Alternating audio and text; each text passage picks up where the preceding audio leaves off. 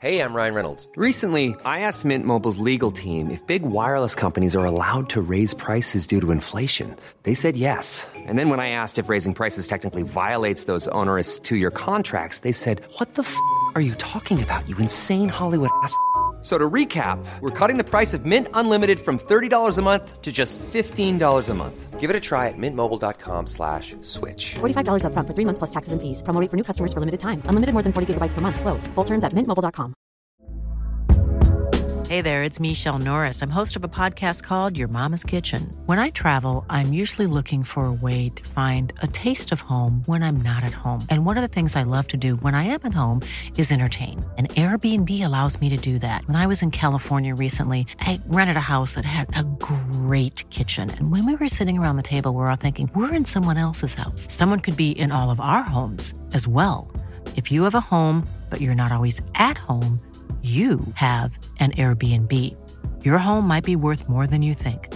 Find out how much at airbnb.com/slash host.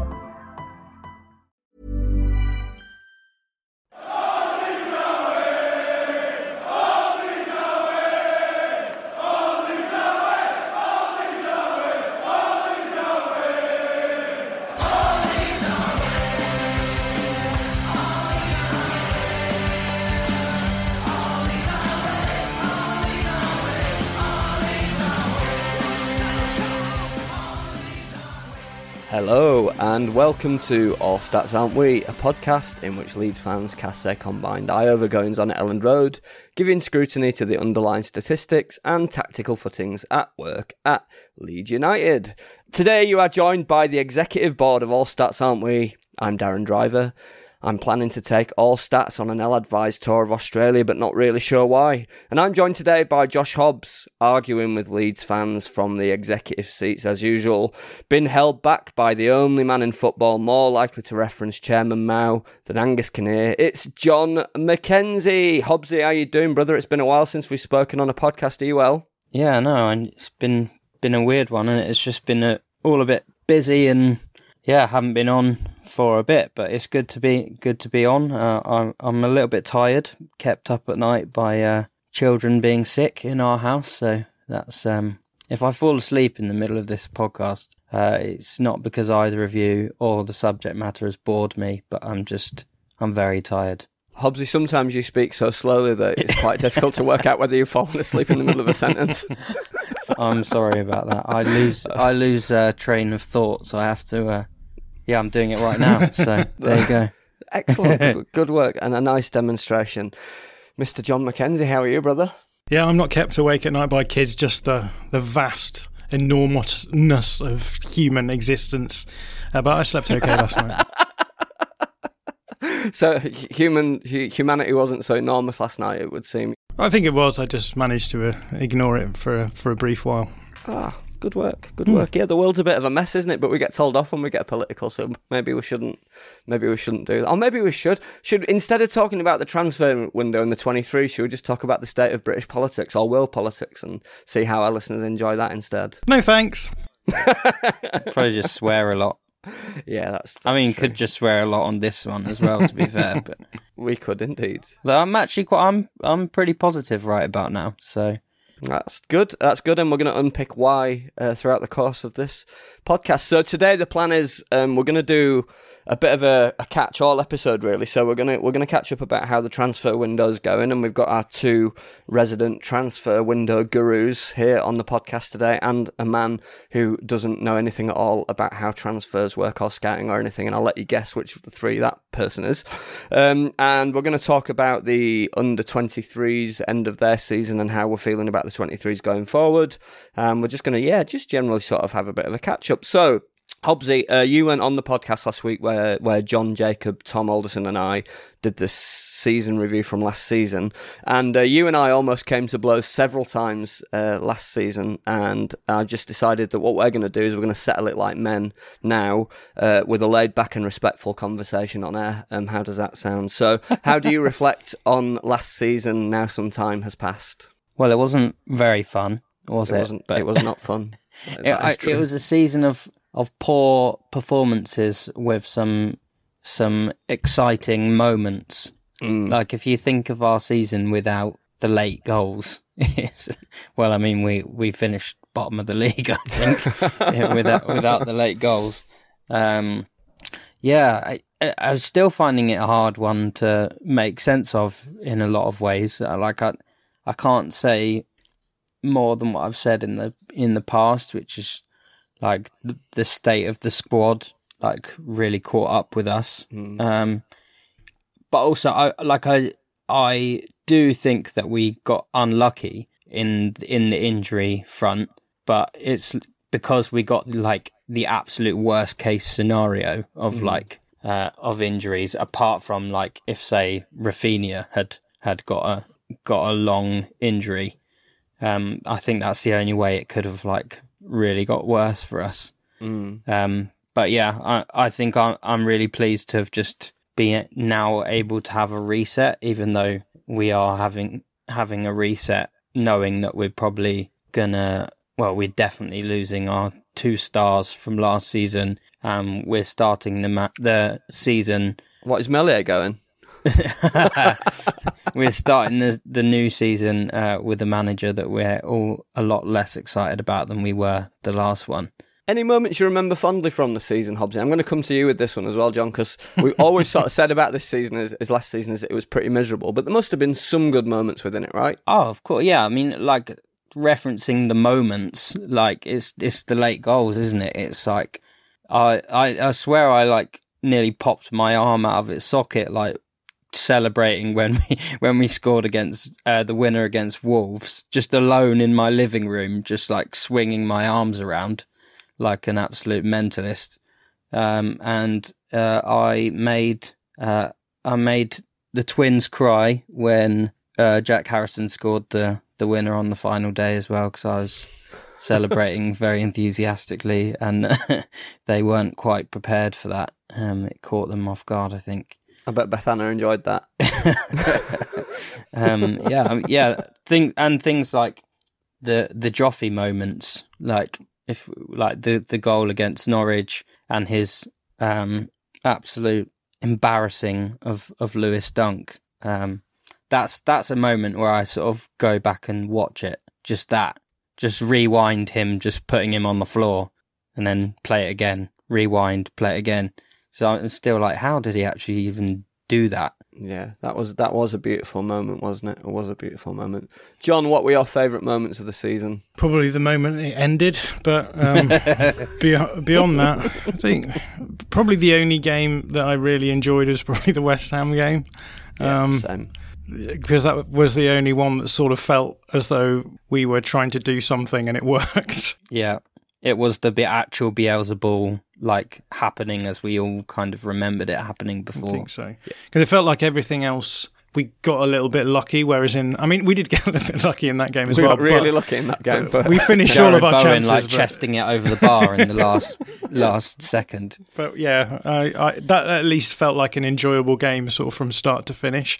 Whereas I think the rest of the time we were just bad, and then we sort of dug ourselves out of holes a lot of times. Yeah, I, I agree. I think it would be it would be that West Ham game for me too. Um, I also did really enjoy the the Joffy winner against Norwich um, when I nearly threw John off the stand upper in celebration. I'm sure he enjoyed that too. Um, anyway, good. So that's us being positive. Um, let's move on from that and let's start to think about the um, transfers. So we're going to have a little think about the the players that have come in and the confirmed players um, that we've brought in so far, as we all know are um, Brenden Aaronson, Rasmus Kristensen, and Marc Roca. So I'm going to just spend a little bit of time with each of you, um, just talking about what your thoughts are about those players, what your observations are, how you think they'll fit into Jesse Marsch's Leeds United team. Um, next season. So let's start with let's start with uh, Brenden Aaronson. What what's your general general um, observations about Aaronson, John? I'm a little bit bored about talking about Aaronson now. I feel like we've been talking about him for ages because obviously he nearly came in in January, and so I, I feel like I've sort of gone through the hype of a new player back then, and and it just sort of feels like we we delayed that that transfer. But yeah, it's the sort of player that we've been talking about us needing to sign for a while. Um, is a pressy guy. He's going to fit into our system. He's going to be able to play central. These are all things that would be missing. So it'd be good to have someone who fills that profile and and yeah. it's great to just have someone who is a body in the squad as well. So it should be exciting. I, I suppose the only downside with Aaronson is that it feels as though we've maybe been overcharged for him a little bit, or we've overpaid for him, I suppose I should say. But um, the the big take that I used to have is that we should be looking for these sorts of players that we can get financial upside on um, and and get get value for. But it feels almost as though because we've made it our thing, it's become obvious that that teams know that we want these sorts of players, and so they've used that as a way of maybe pushing the price up. But I suppose if whilst we have money available and we have money coming in probably this window, it's probably not the worst thing in the world. But that's just the only downside for me.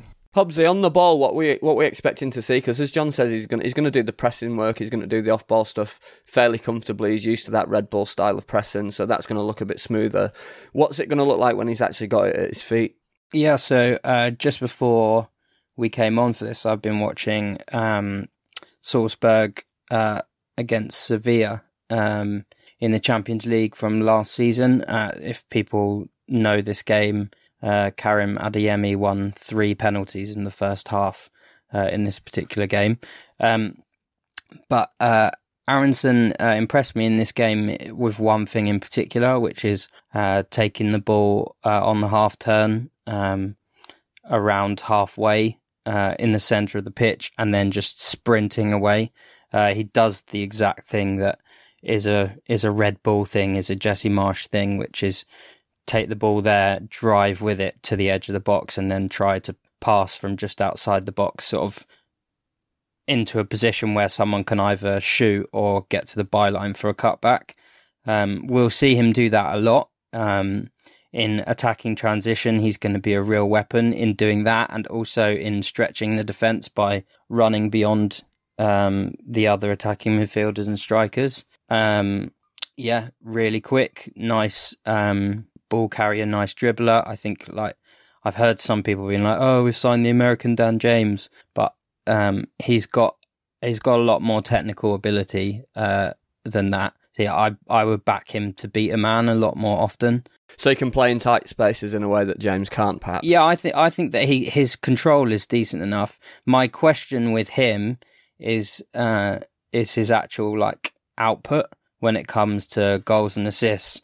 Like he's been playing in a in a dominant team uh, and not put up amazing numbers. Um, so it's not like where you're like, oh, well, his numbers scale into uh, into now uh, a team that's lower down the table in a better league. It's kind of like, oh, well, will his numbers even translate like at all?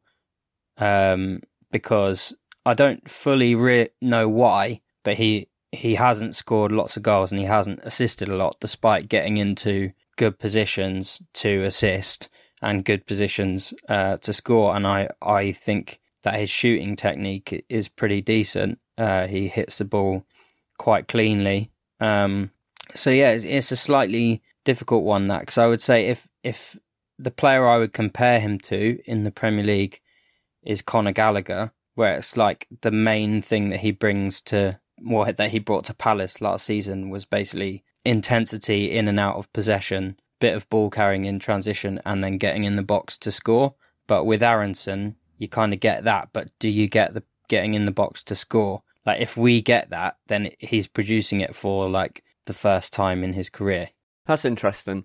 And in terms of the positional side, and in terms of Jesse Marsch's structure coming th- this coming season, John, are you expecting him to move uh, to the four two two two four triple two, uh, and therefore Aaronson would fit in as one of the half half wide players. I'm glad you said four triple two there. I thought you were going to go twos all day long. Then you're just going to. I was going to go. Two, two, I nearly, I nearly did. And then I we've lost him, ladies and gentlemen.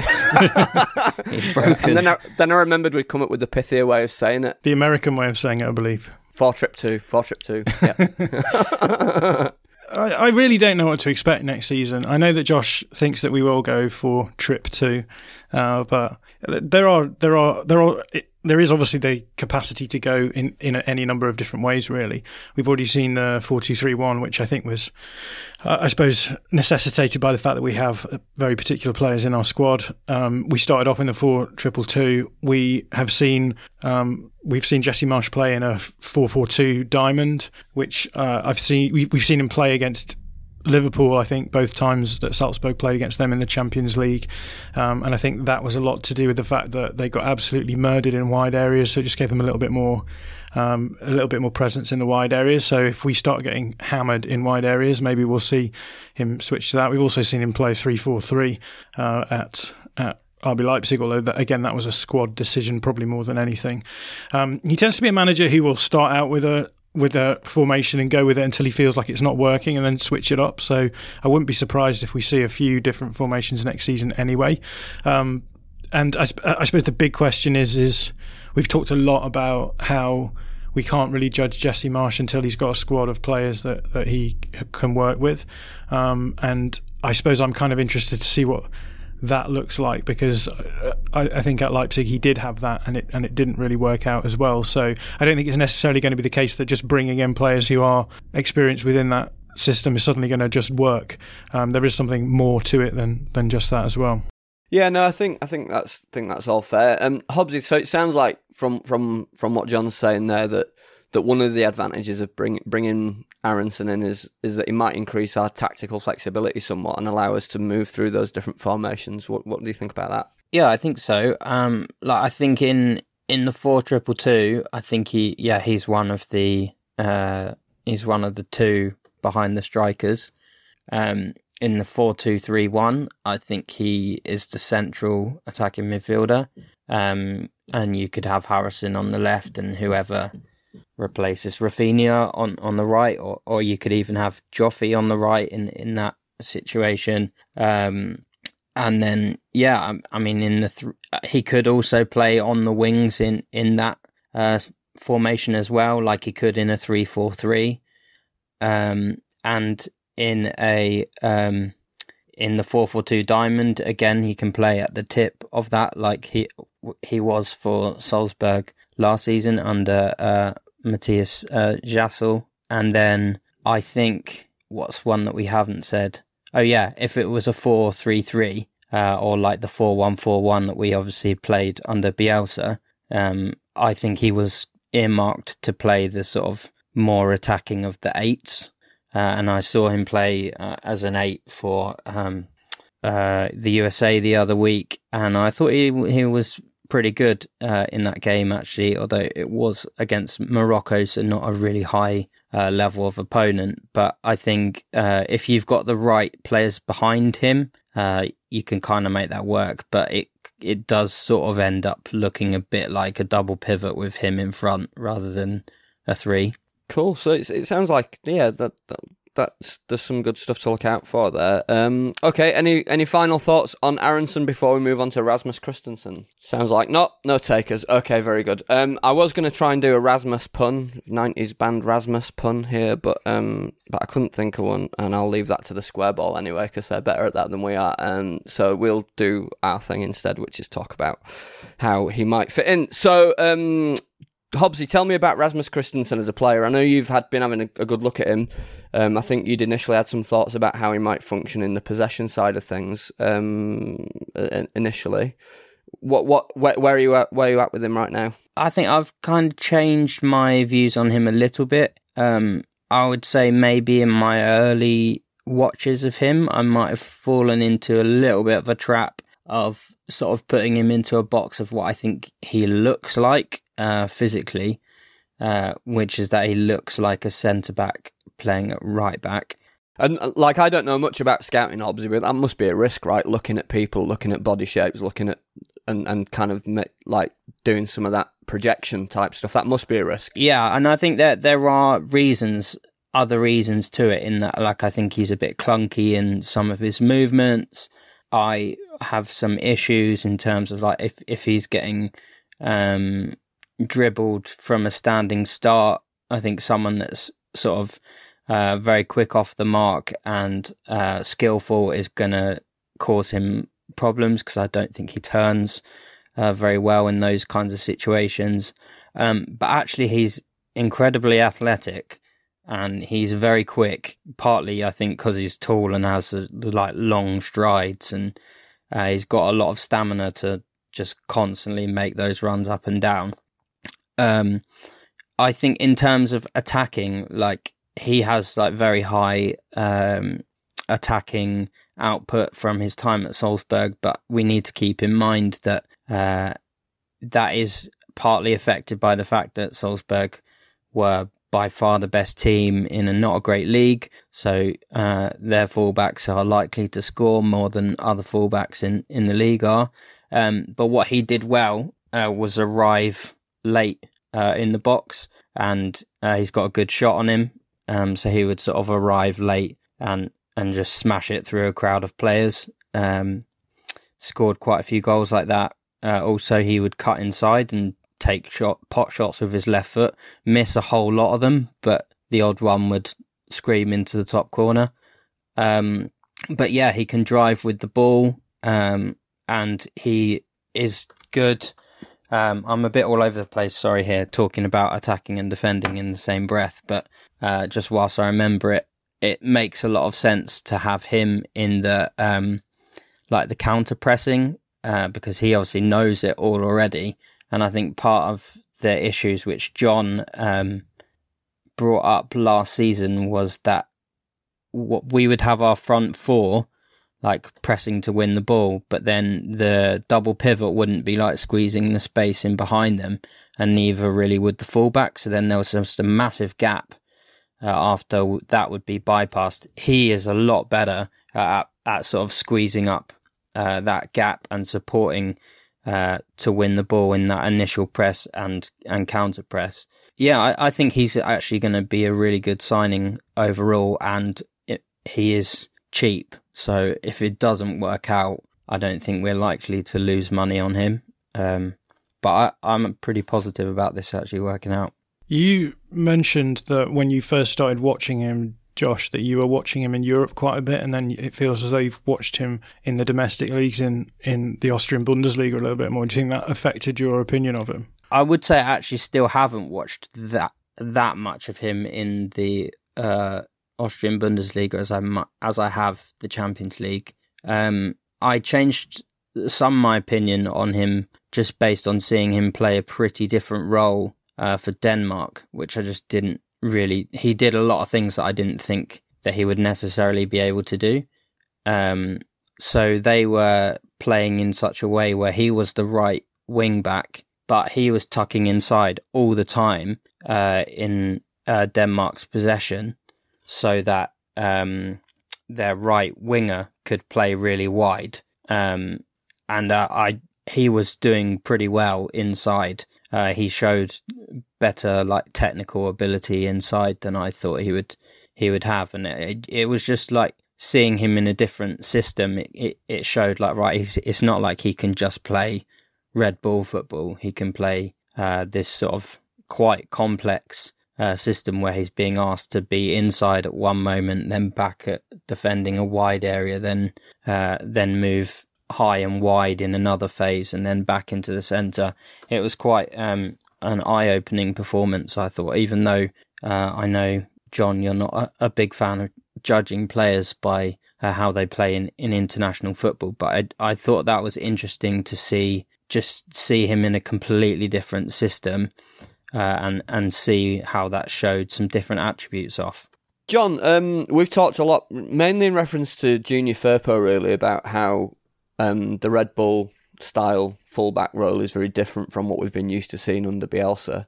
Um, so I just wondered if you wanted to talk a little bit more about what it is actually that Jesse Marsch is likely to want from his fullbacks going forward this season. Yeah, I mean the fullbacks are the only players who really offer width, really in a in a Jesse Marsch system. There will be situations when maybe the front line will end up running into a channel, um, but again, the difference, I suppose, is is in terms of what are you trying to do by getting wide players on the ball, uh, and I think for for Bielsa, it's it's very much about maintaining possession of the ball and progressing the ball in the wide areas and fashioning these chances, um, the best chances that you can in the box. Whereas, as we've talked about a lot on this channel, it's the the the, the Marsch system or the Red Bull system is very much about getting the ball forward as quickly as possible and not worrying too much about maintaining possession, um, but trying to get the ball into dangerous areas so that if you well, either you score, uh, you generate direct chances, or if the ball is turned over, you have your players best structured to try and get the ball back and then uh, yeah engage in an immediate counter attack.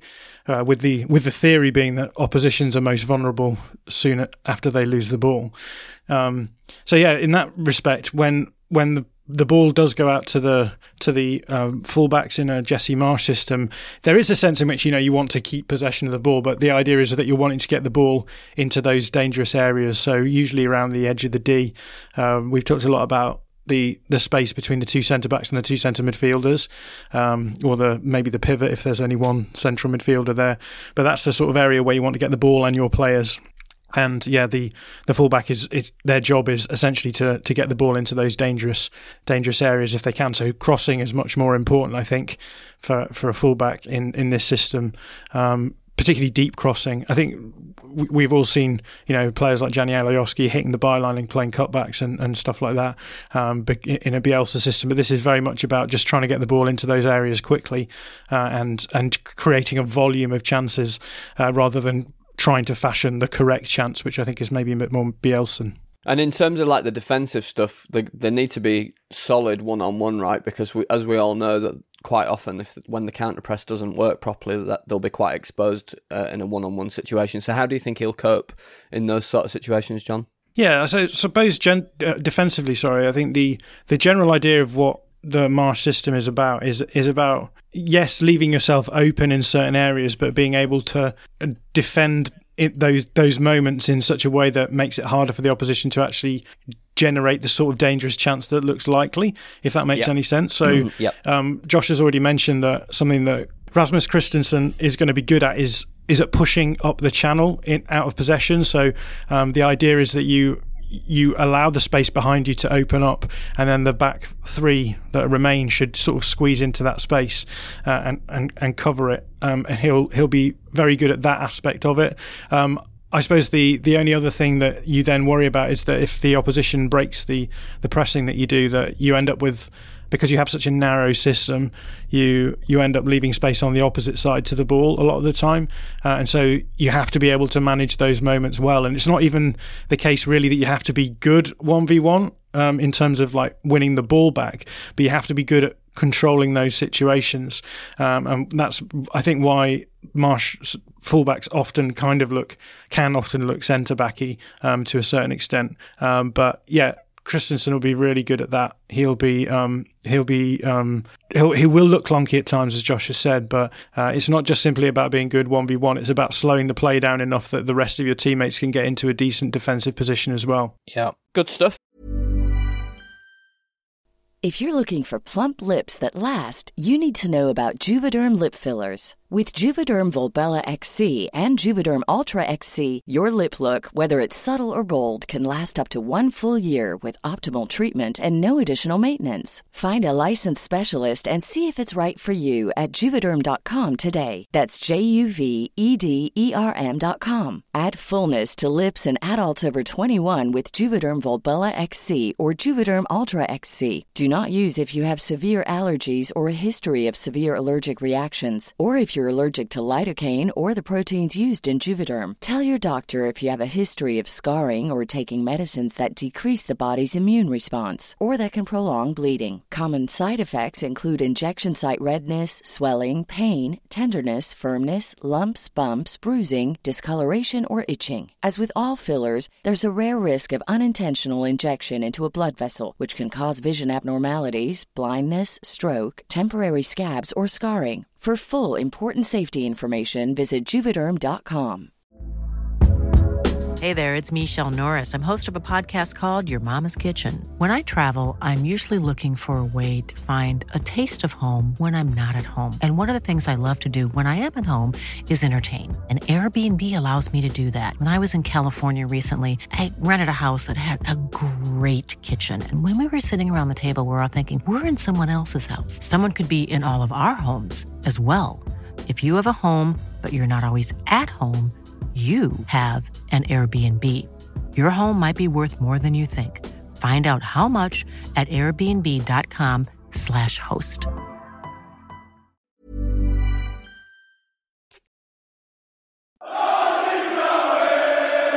Okay, let's think about Marc Roca. I've not had a chance to watch him um, at all yet, so I'm I'm going to be learning from what you say. Um, it's disappointing he's not called Rockerson because that would sort of follow the. We'd have Aaronson. Kristensen and Rockerson. Rockerson. Yeah, maybe we Alas. should send him back. Send him back until he changes his name. You didn't watch the um, uncut video of his first day, then, then Darren. No, I didn't. I didn't. Bryn, um, Bryn Law did just before his interview. He was trying to get the pronunciation of, of his name right. And, Right. Uh, you, you didn't even bother to try there. Just went, Rocker. s- ro- well, it's just you know, you know, Hobbs. I'm from I'm, I'm just so terrible with these, but uh, it- he was saying like Roja, Roja. Raha, Raha, Raha. Is that right? Okay, okay, I can say. I John can do John that. might John might know. He John's the man for the name pronunciations. I get been panned for the way I pronounce names all week, so I'm feeling a little bit burned at the moment. Ah, yeah, I heard it on Tifo. Yeah, Yeah, okay. I'm just going to say Mark Mark Roja then. Okay, that's fine. Um, and I'm I'm glad that Brian Law was able to, um, to, to get that out of him. Uh, so yeah, who? Yeah, Hobbsy, tell me, tell me about Roja. Yeah. It's a funny one. This one because uh, when the link came out, I my instant reaction was, "Oh, this feels a bit Firpo." Um, just because obviously he's made the made the leap um, from a sort of actually to be fair, Espanyol were like a by the end they were a bottom of the table uh, Spanish team, but a, a lower Spanish team to a super team uh, like Firpo did, um, and didn't quite make the grade. And we we know how it went with trying to reclaim uh, Firpo so far, at least. Um, but watching uh, Roja, I think I feel a lot more positive about it. I will admit that I was more positive about Firpo than than John was uh, last summer, so it's it's worth keeping that in mind. Um, that I've been positive before and and been wrong. Um, so, uh, but something interesting is that uh, man we often talk about uh, as as a good spotter uh, of talent is is Ethan uh, from online, uh, and and he knew Firpo, uh, and he had issues with Firpo, and he raised those uh, on on Twitter uh, last summer before that deal ended up going through. But with Roja, he's been way more positive, uh, having watched him a lot for Espanyol and actually wanting. I think he tweeted in 2020 that he wanted us to sign him. Um, so he's co-signed uh, by Ethan, which I think is cool. Um, but yeah, he's a he's a proper like deep playmaker type uh, midfielder. Like he he would be called a defensive midfielder, but I, you wouldn't really say that his main attributes are defensive ones. His main attributes are are his passing ability. So he's an a left footer, so it's a classic Victor Orta signing because I I mean how many players I think Aaronson and Kristensen like the first signings in ages that have been right footed.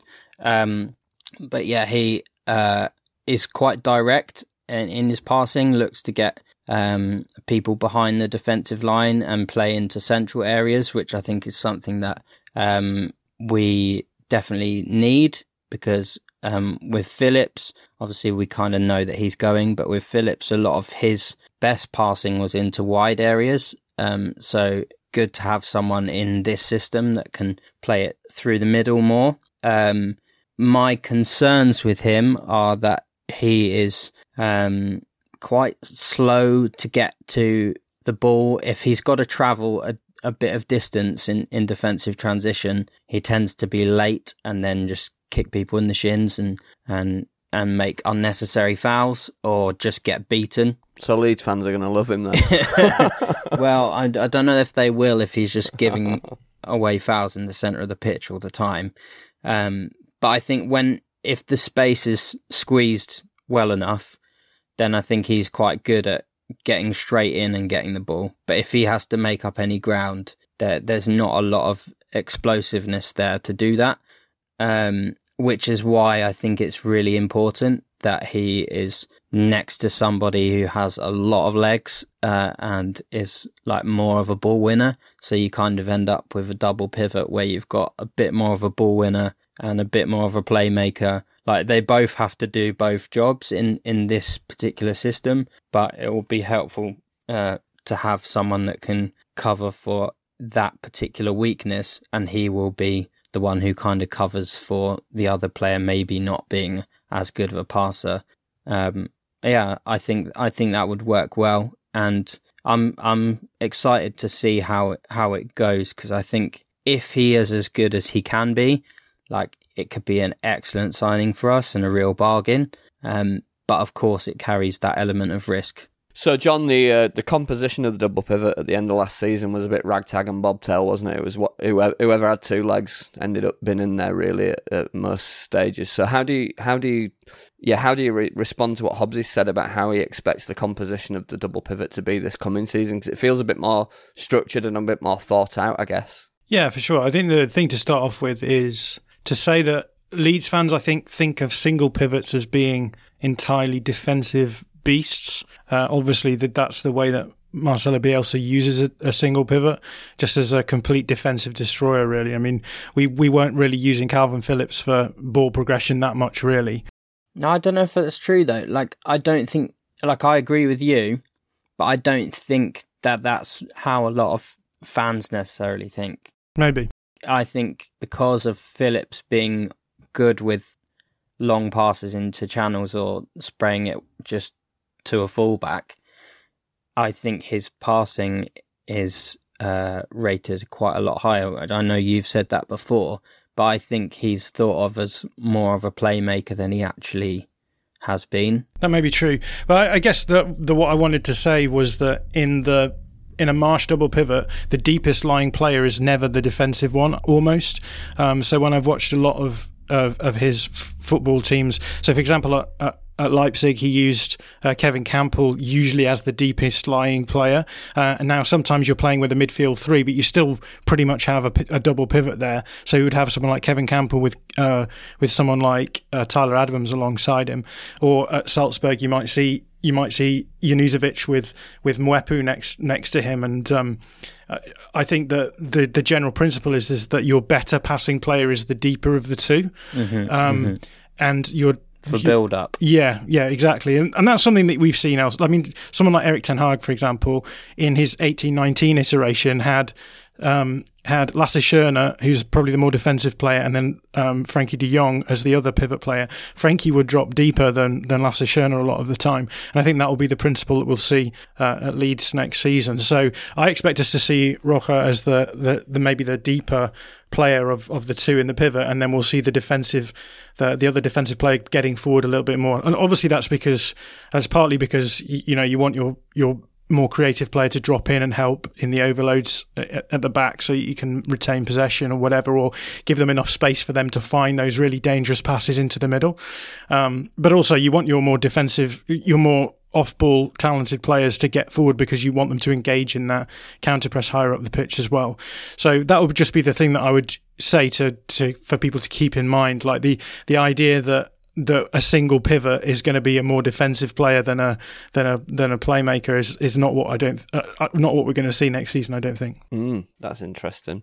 So it sounds like generally we're pretty positive about this signing and uh, and ho- hopeful that it'll it'll fit into to things really well, which is really good. I think it's it's high risk, high reward, right? It's um, yeah, right. Which I think to an extent all of our signings are. Um, maybe maybe the the level of risk is, is different in each case, right? But uh, because we know someone like Aaronson or Kristensen have played at, in the Champions League and, and not looked completely out of place. Although I, I guess the question is like how well are they going to fit into the, the Premier League? Because we know that there are there is a league tax going into the Premier League. You're, you it's it's unlikely that any player is going to come into the Premier League and start putting up better numbers than they already have. So the question is where does it come out in the wash? But um, again, I think this is what we should be doing. We should be looking for those players where we can maybe buck the trend of, of the of the tax a little bit. So, and that's what the that's where scouting comes into it, right? You're trying to work out where you can overcome that that league exchange rate, really. Yeah. Yeah. Interesting. Okay, um, Hobbsy, um, in terms of the the rumored other incomings, every morning when I wake up, one at least one of our chats, sometimes both of our chats, is full of you getting excited about players who we inevitably won't sign. So who who should we expect to cross off the list in the next few days? Yeah, I mean, just cross off Mo Camara, I guess. Um, he's the one. He is the one who I would most love um, for that position alongside Roja. Um, so he would be interesting because he, I think that this is going to sound like complete hyper, hyperbole. So I'm I'm sorry, but I think there's a sort of a blend of like Kante and Thiago, like in in him, where he's got that like he will run all day to win the ball back, um, but also when he does have the ball, he's got like incredible agility um, and touch to get out of pressure, and he's a good passer as well, um, and a really excellent carrier of the ball. So if you, if we had those two as a as a double pivot, you've got like a super energetic defensive player, but you've also got progression coming from both players, um, which would be really a big improvement.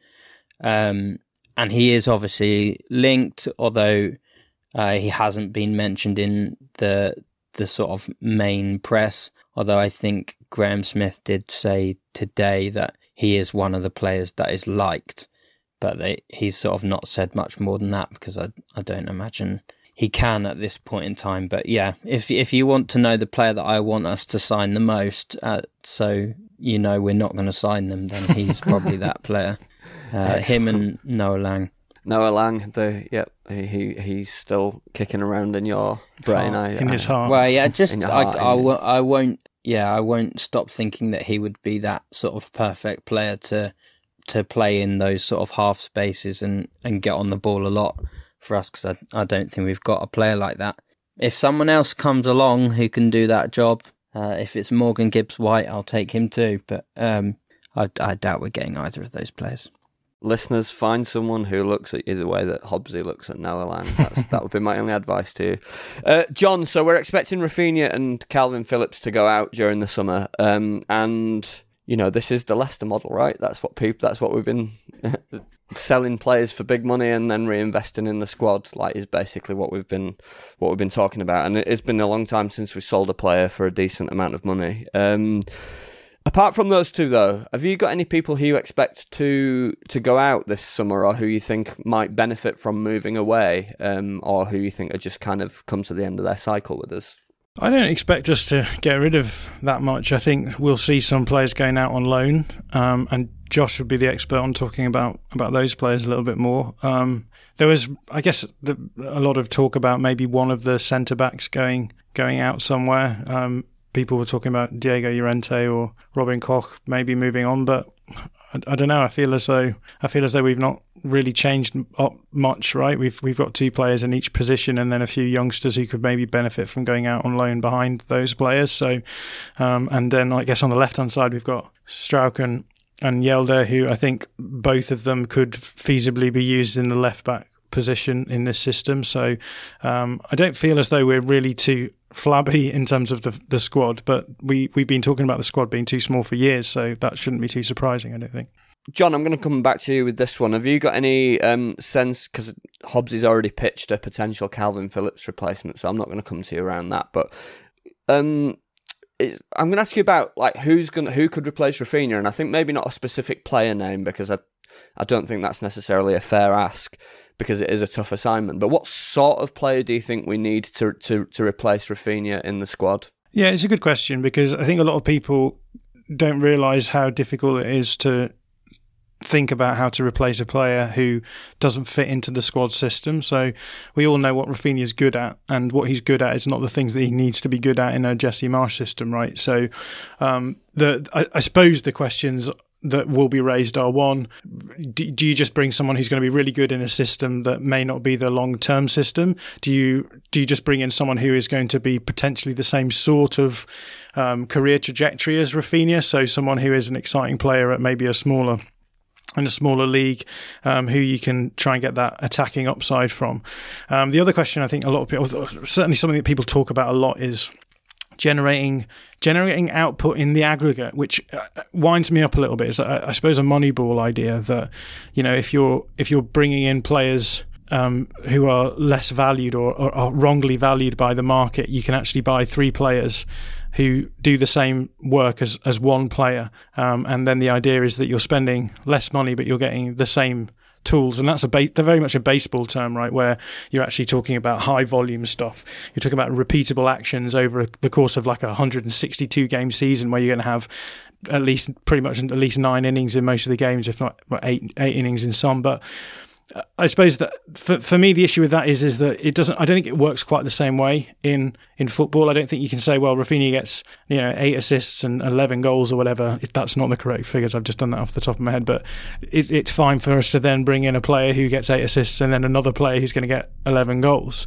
Uh, it doesn't work quite so simply as that because obviously Raphinha has done that within his uh, set minutes. Whereas, you know, if you bring in two players, you're either you have to play both of them on the field at the same time, uh, and, and if if if you can't do that, then you're only getting eight assists or you're getting eleven goals. So I do think it requires a little bit more creativity than just looking what their output is and then and then trying to recreate that in the aggregate as it's as it's said. So yeah, for for me, I would be looking for someone who is cheaper than Raphinha, um, which is obviously going to be the case. We're not going to bring in someone of that of that same cost, but I would be then thinking, right, where do you spend the rest of the money? Where do you um, do you want to bring in two players who have different profiles, uh, and then and then maybe rotate them and not worry too much about like the aggregate, but worry a little bit more about play style, worry a little bit more about fit in the squad, worry a little bit more about the shape of the squad and where you think that the squad may have problems in the future. So if you've got, I don't know, an aging midfielder, then think, well, who's going to, who's the succession step for him?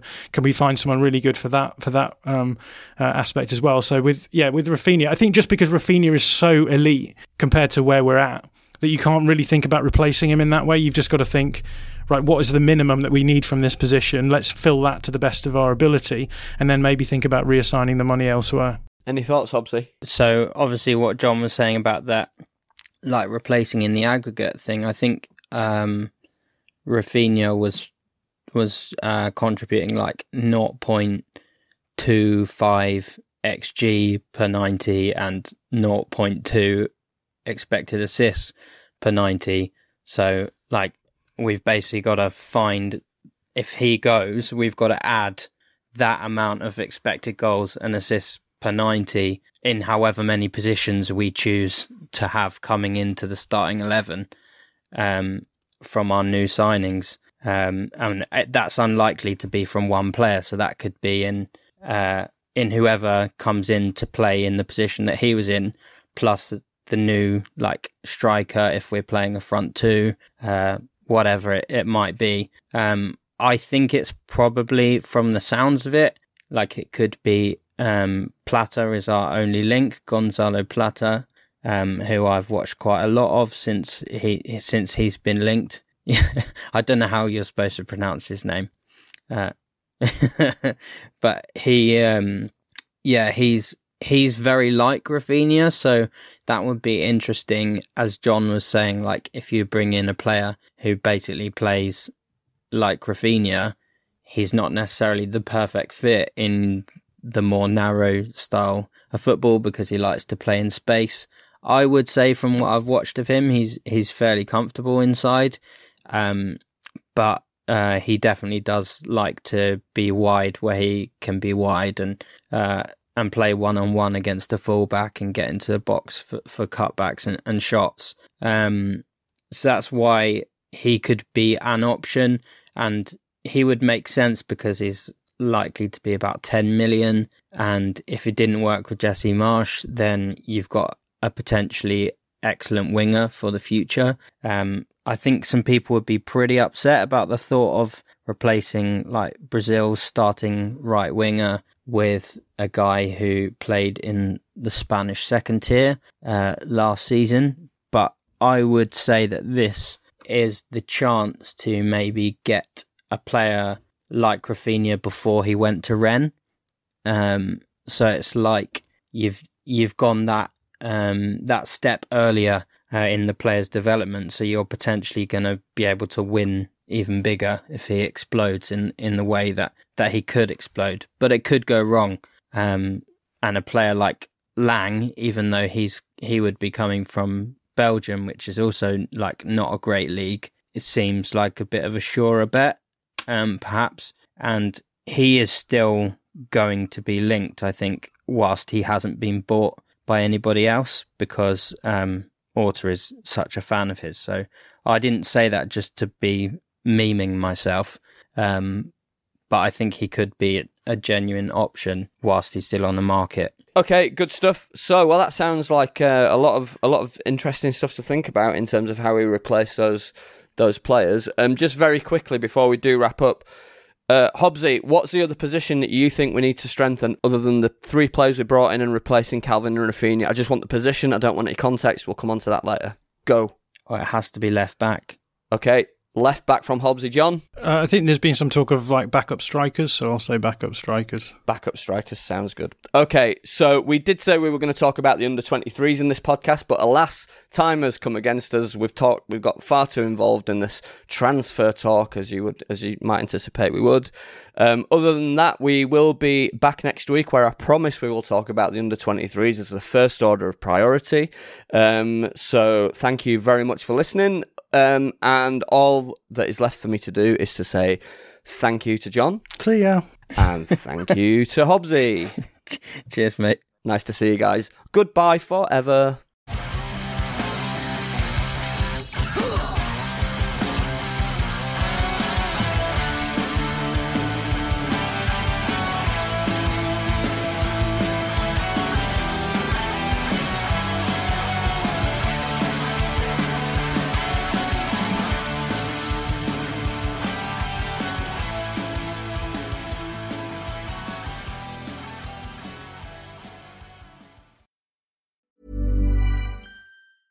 Planning for your next trip? Elevate your travel style with Quince. Quince has all the jet setting essentials you'll want for your next getaway, like European linen, premium luggage options, buttery soft Italian leather bags, and so much more. And is all priced at 50 to 80% less than similar brands. Plus, Quince only works with factories that use safe and ethical manufacturing practices. Pack your bags with high-quality essentials you'll be wearing for vacations to come with Quince. Go to quince.com slash pack for free shipping and 365-day returns. This is the story of the one. As head of maintenance at a concert hall, he knows the show must always go on. That's why he works behind the scenes, ensuring every light is working, the HVAC is humming, and his facility shines. With Grainger's supplies and solutions for every challenge he faces, plus 24 7 customer support, his venue never misses a beat. Call quickgranger.com or just stop by. Grainger, for the ones who get it done.